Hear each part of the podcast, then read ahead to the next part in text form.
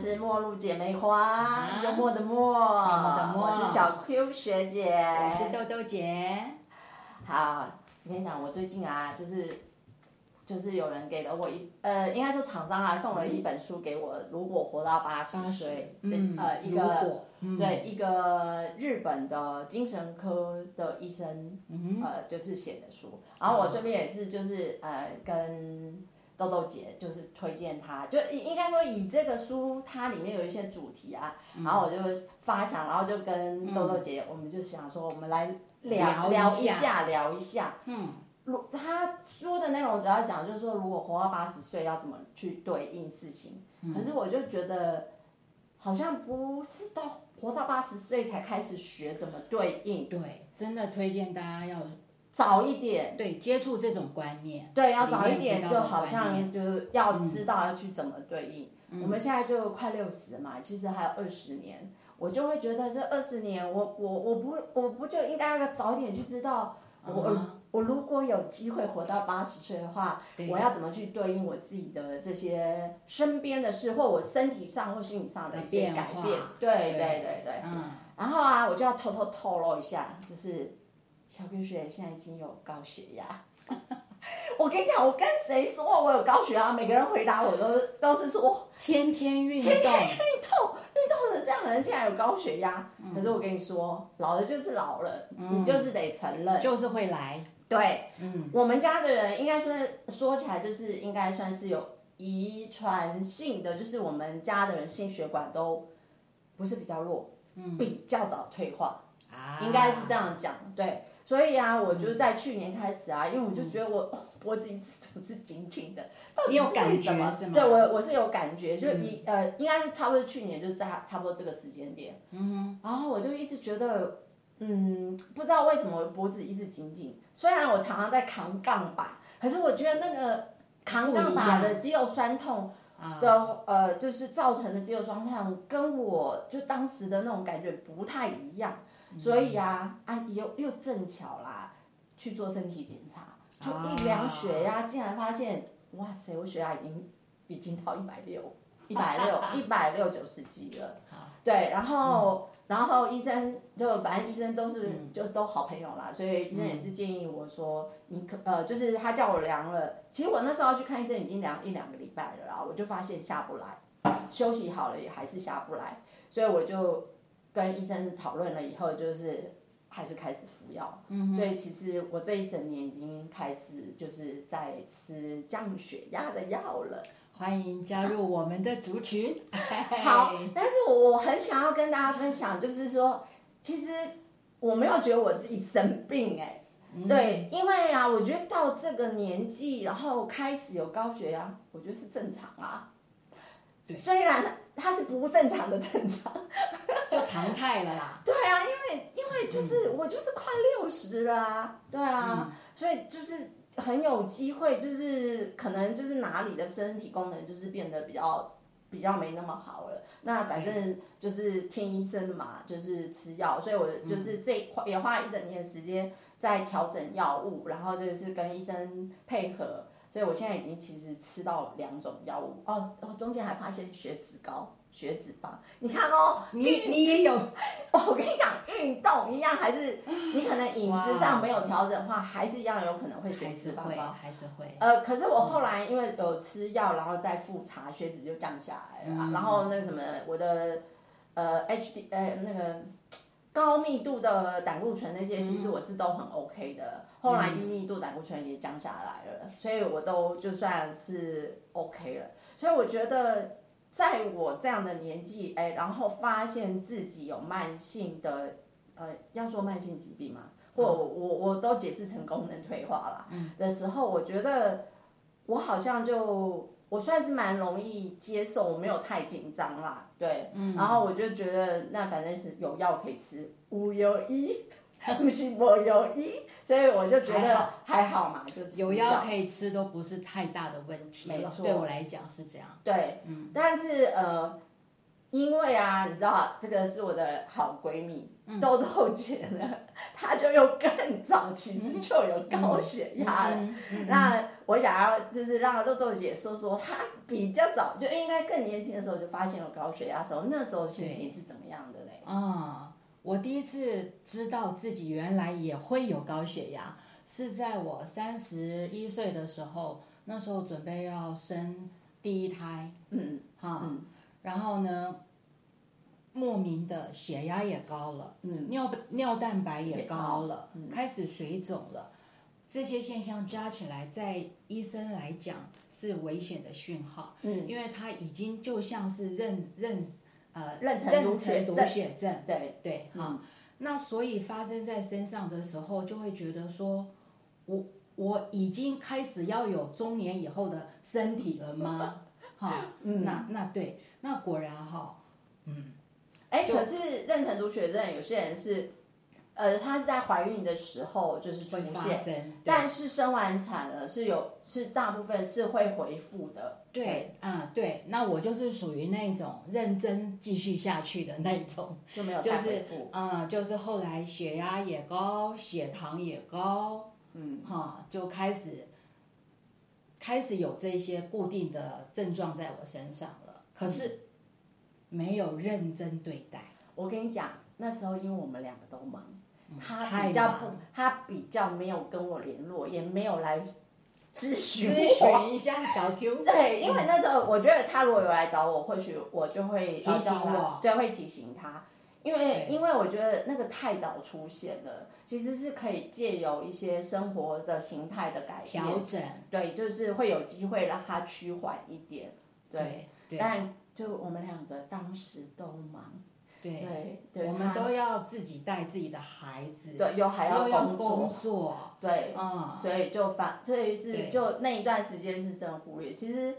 我我是比较幸运，就是因为我一直在医疗场域工作，所以我会看到很多病人的样貌，然后我也会去嗯。看一下，就是他们在生活上是不是因为什么形态，所以造成这样。我我我比较有机会去对，我会比较有机会去提醒自己，就是有这些问题的时候，我自己可以怎么调整。对，可是我觉得像一般般人，如果是比较没有那种医疗的背景的话，我觉得就很容易忽略掉。没有被提醒的话，万一像高血压，有些人是没有症状的哦，哈，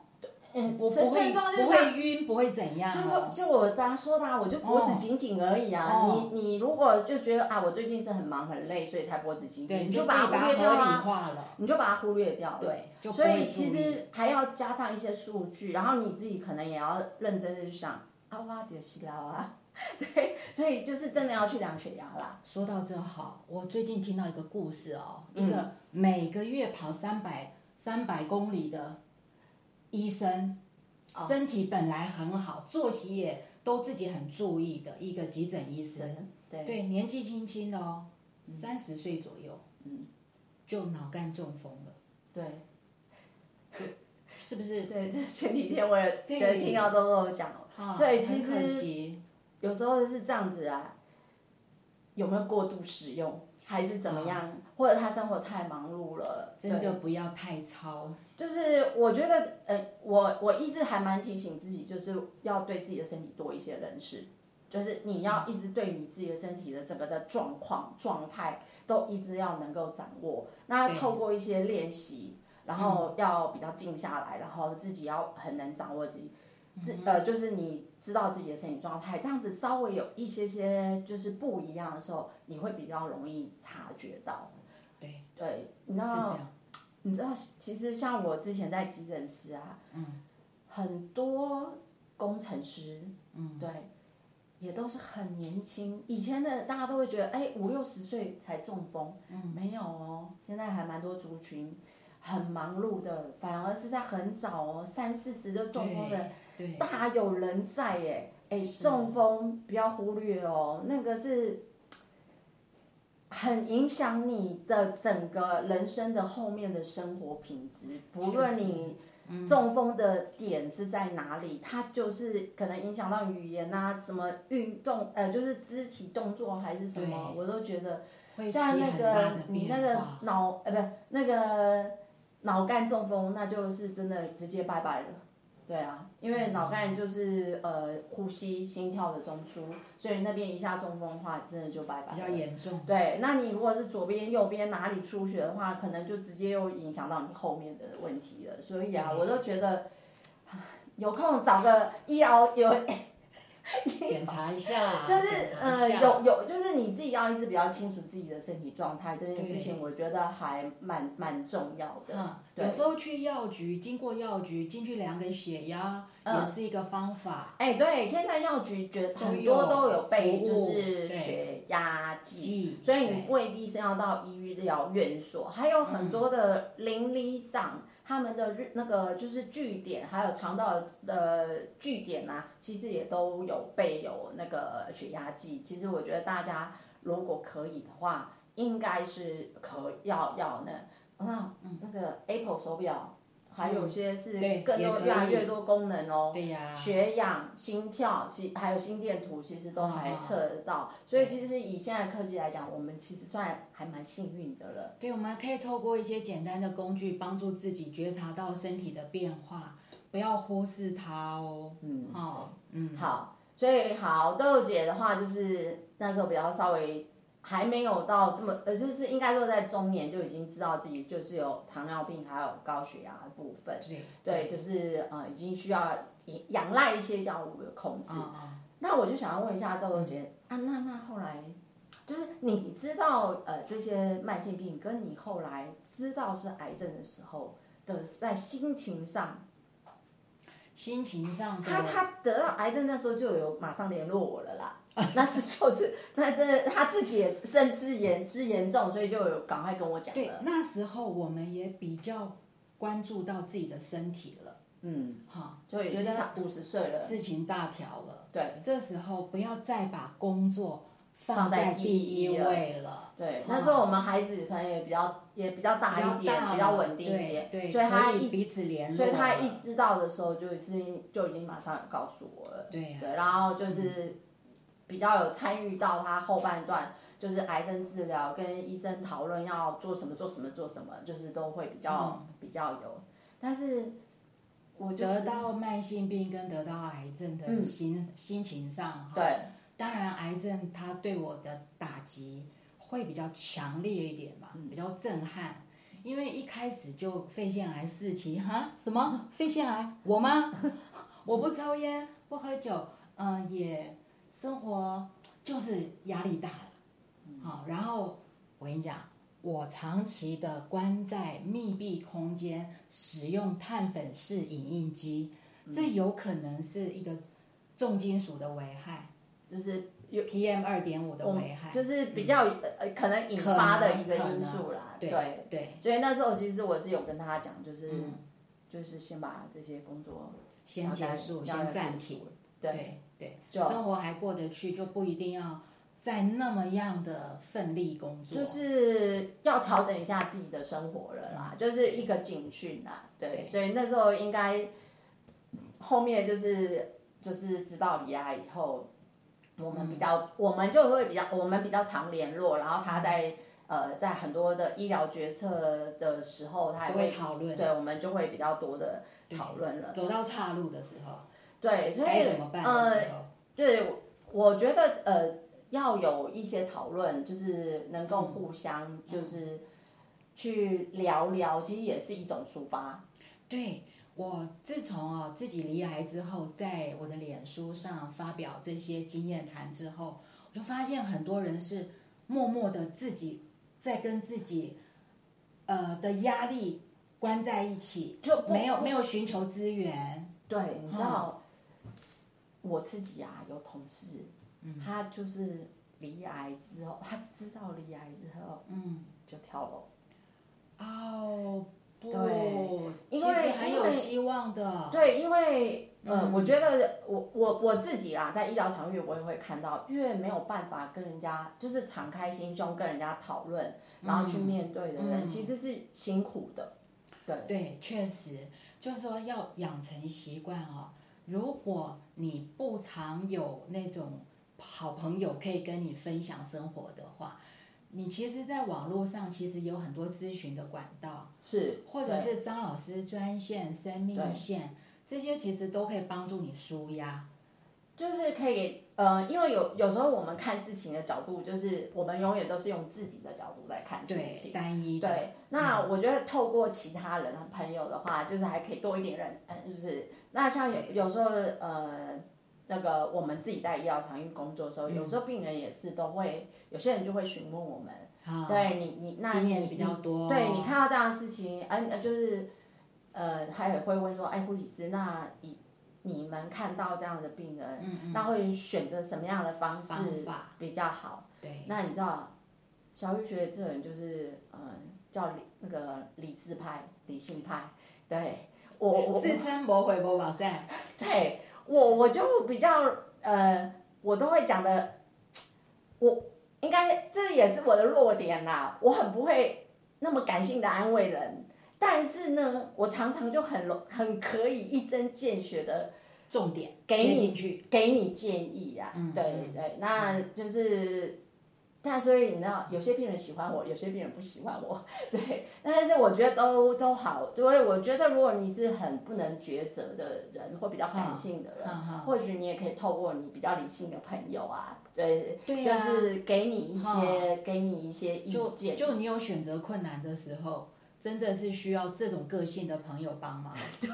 对。但是如果你很很需要人家安慰的时，候，就是要找找这种朋友，豆豆姐就比较适合。对，就可能会不会不能从从我这里得到这么多呢？但是我很很就是我知道我就是很多人是会来找咨询我，他犹豫不决的时候是会比较想要来找我的，对。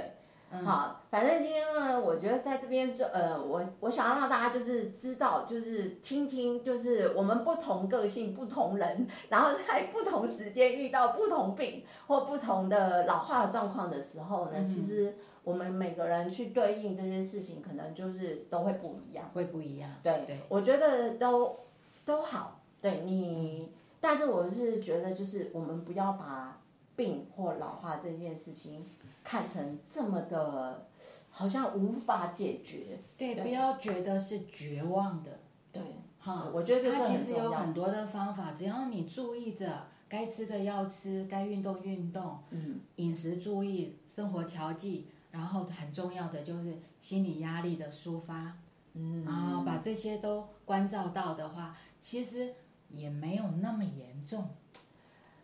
应该这么讲啦，就是说心理所谓的心理抒发，哦、嗯。这就很值得我们等一下好好，而且我们有机会要再辟一集，好好讲一下到底怎么叫心理抒发。我们讲的很容易心理抒发，对，但是方法嘞，到底到底事情来的时候怎么怎么对，怎怎么去抒发这件事情？每个人都说啊，你们讲的很轻松，但到到底拿什么东西来抒发这件事情？我们好好呃，应该说。我们每个人都有每个人的 pebble 啦，对对，应该是这么讲。是的，那我们的确是有努力的去找我们自己的 pebble 之后，所以就是才有机会慢慢把这样的对病的这个压力去找到寻求方法，去让它比较疏解掉，然后把疾病这呃带来这件事情呃不再看得这么的重。对，像我去年开始就是呃。开始觉得自己血压高，然后感受到老化这件事情，嗯，我应该有关注我的朋友们应该都知道，我其实就还是持续运动，我并没有觉得说我因为运动成这样还高血压，所以我就不运动，没有了，没有，对，但是我有做一些运动的调整，对，啊，然后？呢，我还是会持续的就画画嘛，对，因为我觉得画画对我来讲就还蛮舒压的，嗯。所以我就还是会用这些事情来去调整我自己的心情，对，嗯因为豆姐很清楚，心很影响身体心，很重要。对，心很影响身体，对，对美国的心理学很有研究的 Festinger 他说哈，我们人哦，以生活把它划分成百分之十跟百分之九十的话，嗯，百分之十来自于我们发生在身上的事情所组成，对，那剩下的百分之九十是什么？就是你面对事情发生之后所采取的行动，你的观念的反应，嗯，这些造成你后面的百分之九十的生生活活品品质质。对对，所以这是对应到你看小 Q 学的这样嘛，我只花了百分之十去、哦，知道我有高血压，啊知对道了。但是我百分之九十都拿去继续运动，继续画画，对对，是，对，所以我觉得，但这一年其实还蛮多朋友其实根本就也不知道我已经在吃高血压药了，对，因为我没有特别讲，其实大家应该看我就就还是这样啊，我还就觉得不是照样可能嘛，我还不是，还不是照样照常去运动，而且我强度、说真话也没有太降，我觉得我还是一直持续，但是有的确有吃，因为吃高血压药。呃，会有一些副作用，因为药物都有副作用所以我这些副作用中间，我还是有做一些调整，然后有跟医生讨论，就是让这些副作用不要去影响到我还持续做的运动。啊，让你生活也可以有品质。没错，对，所以我觉得就就就用这样的态度去面对我们自己的老化跟疾病，我觉得好像蛮符合你说的这个理论，对十跟九十，对，对，所以不要太认真，嗯，不用太认真生病，对。啦生病是不好啦，对啦，谁爱生病？对。可是已经生生病了。我们就把重点放在我怎么样来应对这件事情。就是嗯。好好再去生活，好好生活。对。对，不用太认真生病，认真生活，不是认真生病。对这件事，好好，我们下次我们嗯，我们应该下一集我们就来好好谈一谈，什么叫不要认真生病，对。认真生活是什么？是，好，那今天我们就先聊到这里喽。好啊，好，Podcast 的朋友要记得给五星评、y o u t u b e 按赞、订阅、分享开启、小铃铛。铛。我们下次见喽，拜拜。拜拜